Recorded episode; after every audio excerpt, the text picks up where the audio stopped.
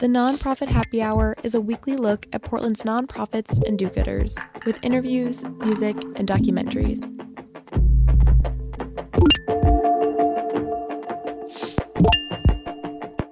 You're listening to the Nonprofit Happy Hour on X Ray FM, brought to you by the Media Institute for Social Change, a public interest media lab that works to inspire, empower, and engage emerging media producers.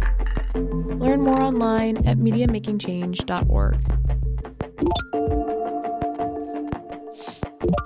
On this episode of the Nonprofit Happy Hour, we're spotlighting the work of Urban Nature Partners PDX. Be sure to check out their event on Wednesday, May 25th at Migration Brewery on North Williams from 5 to 9 p.m.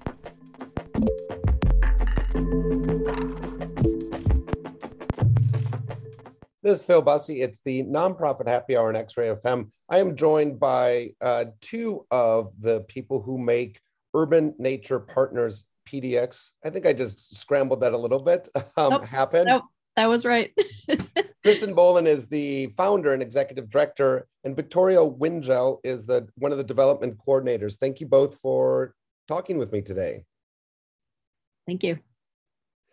So I want to start with the who, what, and actually, I want to start with the where because it is one of the important, it seems like one of the important components of this is you are setting up long term one on one mentoring uh, by creating some access to the outdoors. But this isn't about going up to Mount Hood and summiting the peak. This is really about specifically wild urban spaces. Do I have that right?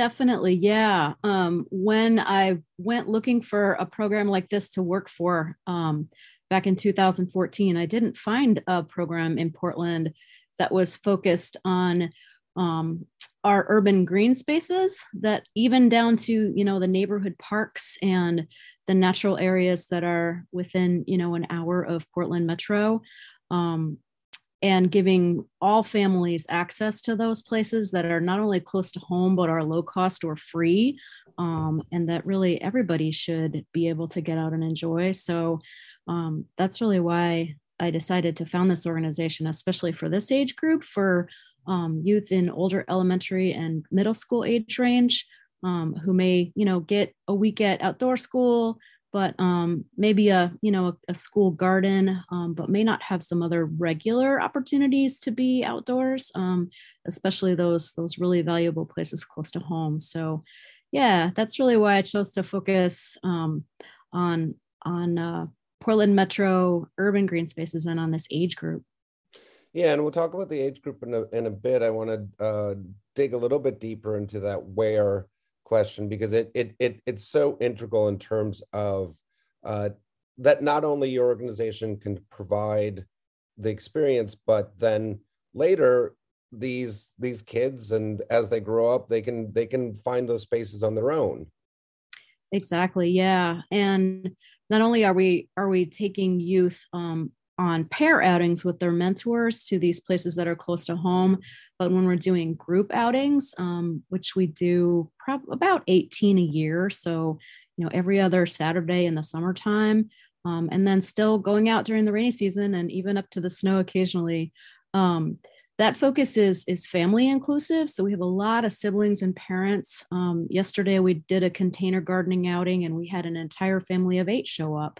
Um, so we're giving also that access and exposure to to whole families so that it makes it easier to replicate on their own. You know they've got somebody organizing it for them and showing them where it is and what to do and that it's um, okay to be comfortable there um, and here are some of the things that are around us that are accessible. So yeah that absolutely is the goal is to be able to have those experience rep- experiences replicated by families or you know as our, our young people grow up as as young adults and take their families too. This may be a selfish question on my part but what are, what are some of those good wild urban spaces you guys like to go to? Well yesterday we were at albina community garden um, just being hosted by the folks there um, to plant some vegetables and flowers in containers most of our youth don't have access to um, an outdoor space um, where they could plant something at their home. So we gave them pots to take home to for patios and, and porches and stuff. Um, but yeah, around around Portland Metro, you know, we'll go uh, east to Oxbow, uh, west and north to Sauvie Island, um, south to Tryon Creek, places like that. Everything in between, you know, Powell Butte, Mount Tabor, um, the community gardens, even the uh, the Sunday Parkways biking um, routes when that pops up in the summer. So yeah, just everything that's that's within our city boundaries and, and just outside. Well, it doesn't sound like you guys are lacking for ideas of where to get out to. Definitely, yeah. We've been doing this for eight years. Um, I used to keep a map with with pins of every, just a Google map with pins of every place that not only have we gone as a group, but our pairs have gone, and it just became so crowded that I gave up. Really, there's there's so many green spaces. Um, you know, when we match a brand new pair, um, we actually give them a paper map, and the first thing they do is unfold it, find their their home, and then look at the green squares around it and say, have you been to this one and this one and this one? So kids kind of get a chance to um, explore in a in an enlarging, you know, set of circles away from where they live um, to go further and explore more as their comfort builds. And that's that's so cool to watch happen. And so we we we've you've bumped up against this a little bit, but there's a specific age, there's a specific who you are working with, both age group and and um, explain the who that is involved with Urban Nature Partners PDX? Yeah, definitely. The um the typical young person that comes into our program is a 10-year-old finishing fourth grade. Well, sometimes we go to third grade or fifth grade, depending. Um, and uh, a little bit selfishly on our part, we're sort of trying to catch them right before puberty.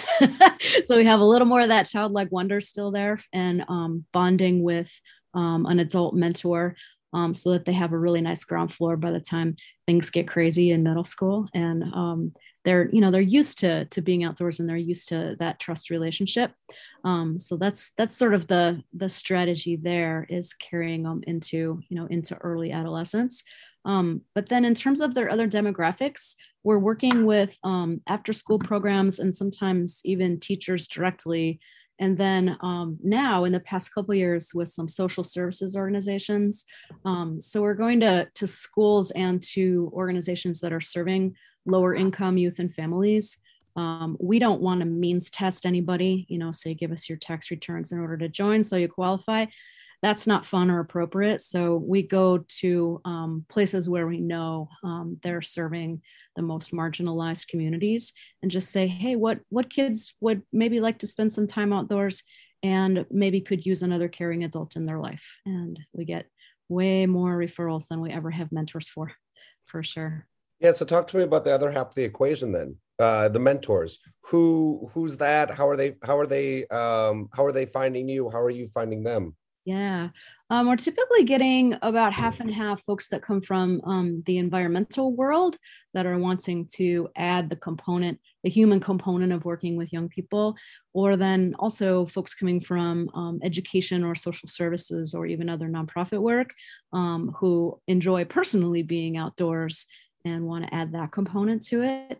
So it's kind of cool that everybody brings, you know, a set of expertise. So we might get a really expert birder. And we also you know might get uh, an adolescent mental health counselor and they can um, put their you know put their skills together for the benefit of all of the youth and and all of the mentors too to build their skills in our program. And that's really fun.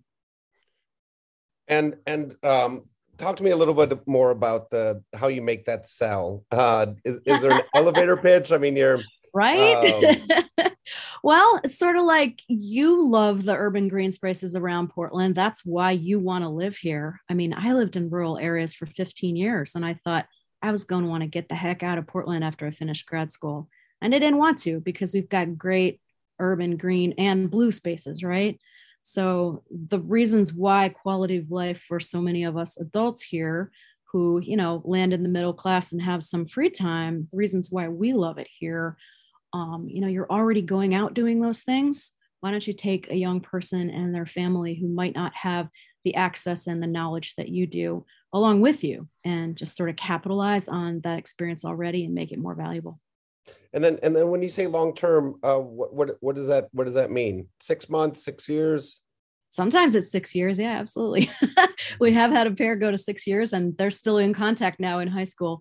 Um, but yeah, the, the research shows that the, the best benefits of mentoring start to um, start to accrue at two years. So we always um, give a goal for that. And, you know, we talk to both sides at, during our kind of extensive interview and matching process. Like, do you, do you have any plans to make major changes or especially to move?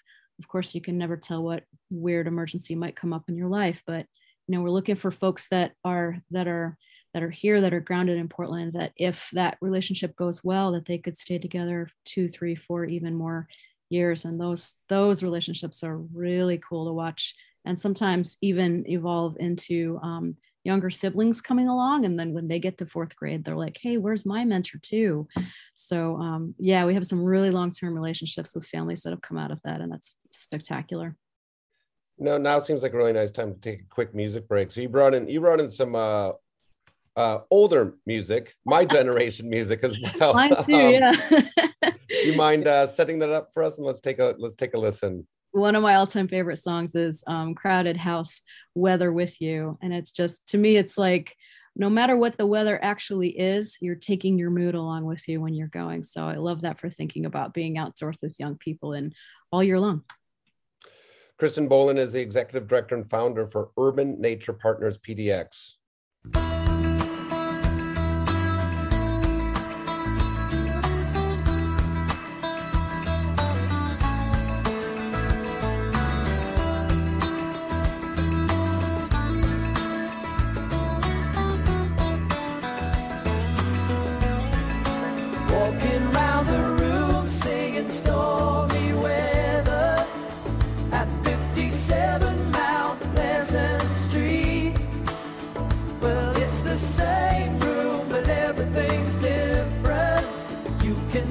sleep.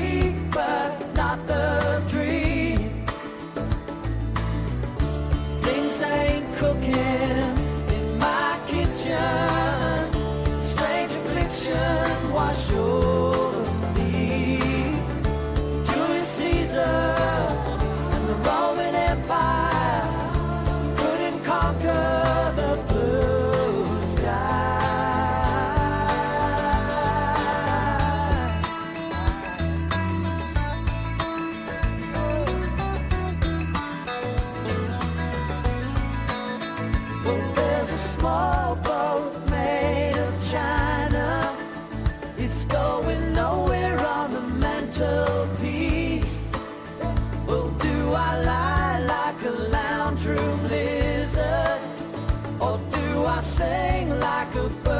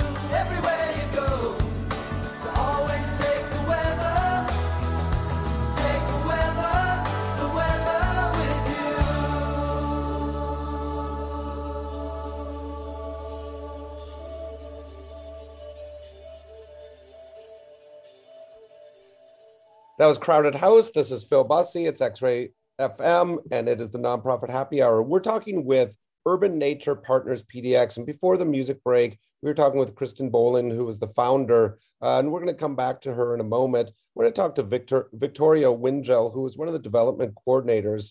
And this is this is a wonderful idea, uh, partnering uh, fourth graders, pre-teens with mentors uh, and, and, using the outdoors, urban outdoors as a platform. Um, but it takes some money. and and that that that I that I assume is part of your job. Um, talk to me about some of the challenges and talk to me about the successes that the organization has had.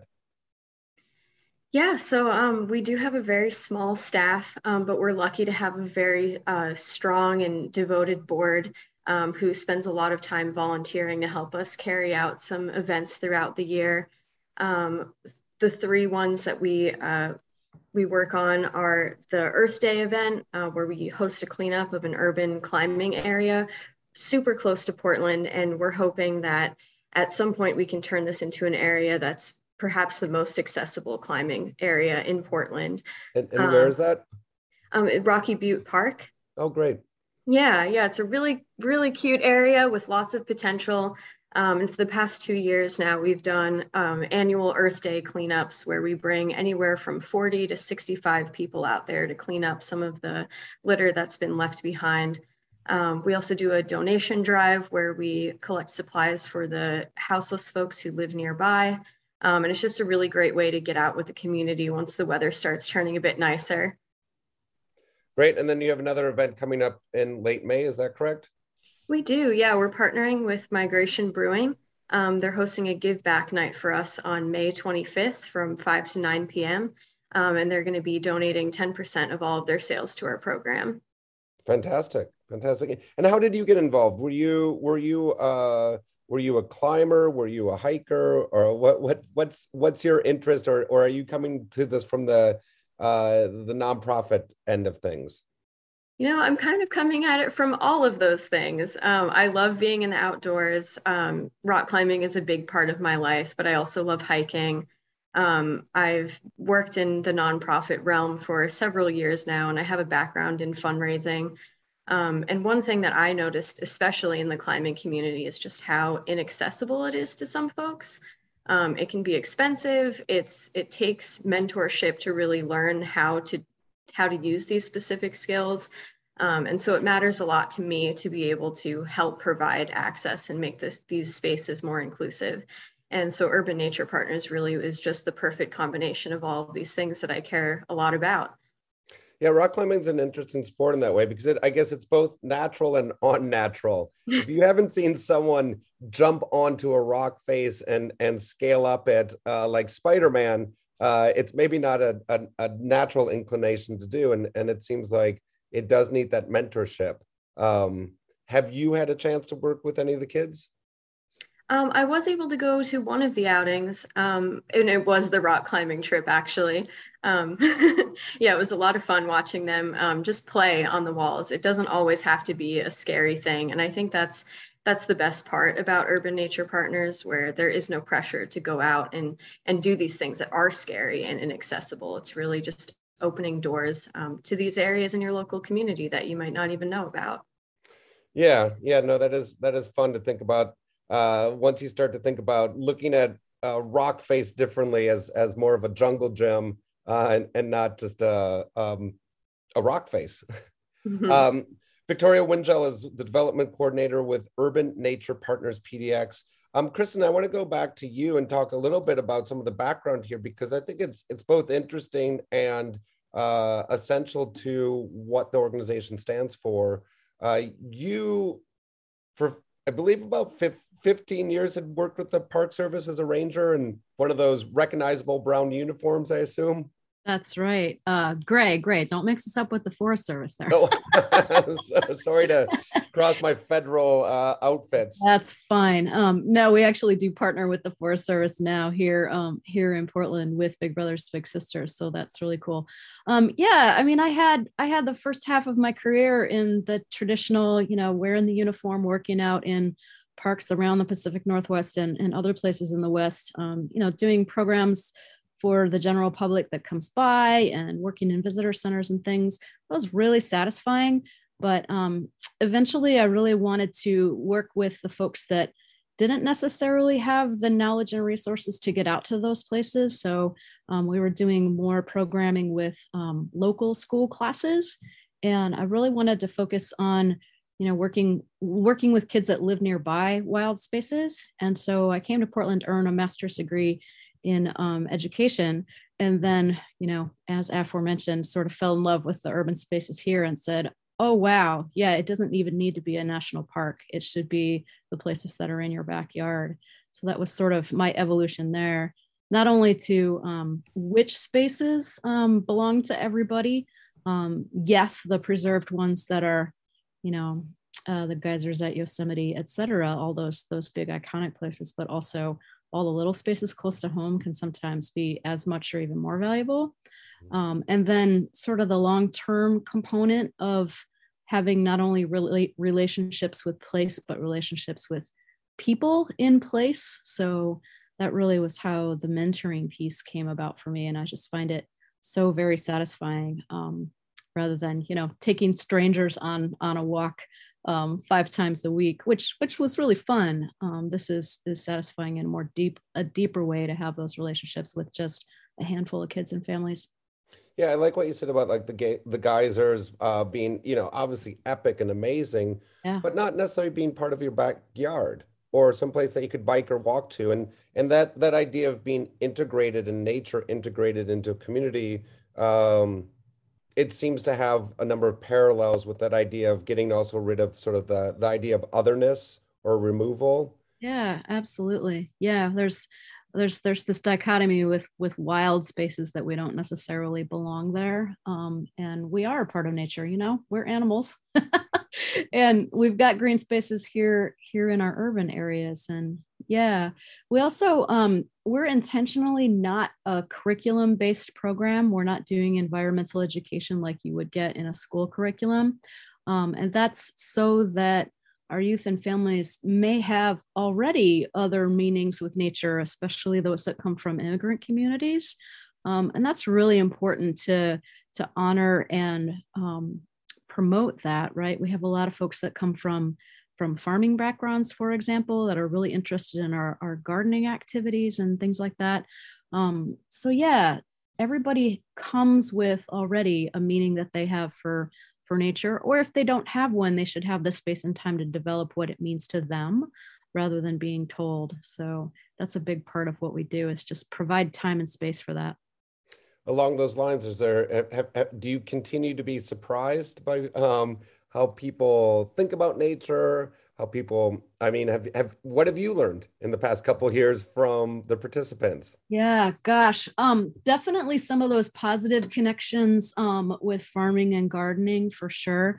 Um, we also sometimes come up against some some negative connections that um, are can be you know a challenge to work with for you know folks that may have immigrated through wild spaces where it didn't feel safe um, or folks that um, even came from spaces where uh, you know the the wild the wild spots that were adjacent to towns you know had big wild animals in them or something like that. So sometimes the connotations aren't as you know fluffy as those of us that were raised in um, american white middle class background um, but it's all interesting and it's all valid um, to figure out you know how to navigate those things and have these urban green spaces be positive for everybody um, one more aspect of that in the United States is we certainly have a lot of environmental racism here. Um, so, us being good stewards not only of those places, but of advocates for everyone being accepted there is really important. Um, we shouldn't fool ourselves to say that that those kinds of things don't happen. That um, folks of different racial or economic backgrounds don't get looked at funny sometimes on the trail or you know doing something like rock climbing that's been traditionally very white and middle upper class so breaking down those barriers is also something that's really important for us to do um, both on our own and in coordination with the many partners that we work with well it doesn't sound like you have a lack of work to do Nope. both both uh, physical and philosophically speaking. Yeah. And what last last thing here? Can you just make a pitch for anyone who's listening to, uh, to become one of the mentors? Sure. Um, I think uh, I think by the time this is on the air, we'll be uh, um, maybe with the door closing a little bit, but we'd love to hear from somebody last minute. Um, we do a spring recruitment, um, usually uh, March and April each year, and sometimes drags into May. Of looking for a new cohort of mentors to be matched with young people. It's a longer process um, so that we do a really good job of finding out who folks are and making a really good match um, so yeah any any spring or or again if you're last minute want to say oh yeah hey let me come in let me come in the door please let us know um, we also are now um, more throughout the year looking for folks to join our board. Um, we're going to be doing a revamp of our, our second strategic plan at the end of this year and going into next year. Um, which is a really neat experience to be able to be on the ground floor of you know a small and growing organization. Um, like victoria said you get to participate in the fundraising. Uh, you have to participate in the fundraising so um, yeah it's a it's a really neat experience for folks who um, may have had more uh, more background in larger nonprofits um, to contribute to building a small organization or for folks that um, have never have never worked around nonprofits to get in on the ground floor and get some some really nice uh, resume building um, in in being on a board, and we're fun. We're a heck of a lot of fun, right, Victoria? we are. We just have we have a really great group of fun and dedicated adults that come from a wide range of backgrounds. And um, speaking of that, it is really important that the adults um, that work with us represent uh, the communities that uh, that we serve. So folks that come from the BIPOC community or um, or possibly even immigrants, uh, people that are that are female or otherwise from marginalized populations. We'd really, really encourage those folks to step up and be mentors or board members with us. Their experience is so valuable, and you can pay it forward directly to young people. What a great way to re-energize uh, one's understanding uh, of the city and the Absolutely. urban area. Yeah, yeah. And of course, stop by Migration Brewery uh, May 25th. Is that right? Uh, thank you both. Thank you, Kristen Boland, Executive Director and Founder for Urban Nature Partners PDX, and Victoria Winjo, who is Development Coordinator with the organization. Thank you for talking with us today. Thanks so much. Thank this you. This has been the Nonprofit Happy Hour on X-Ray FM.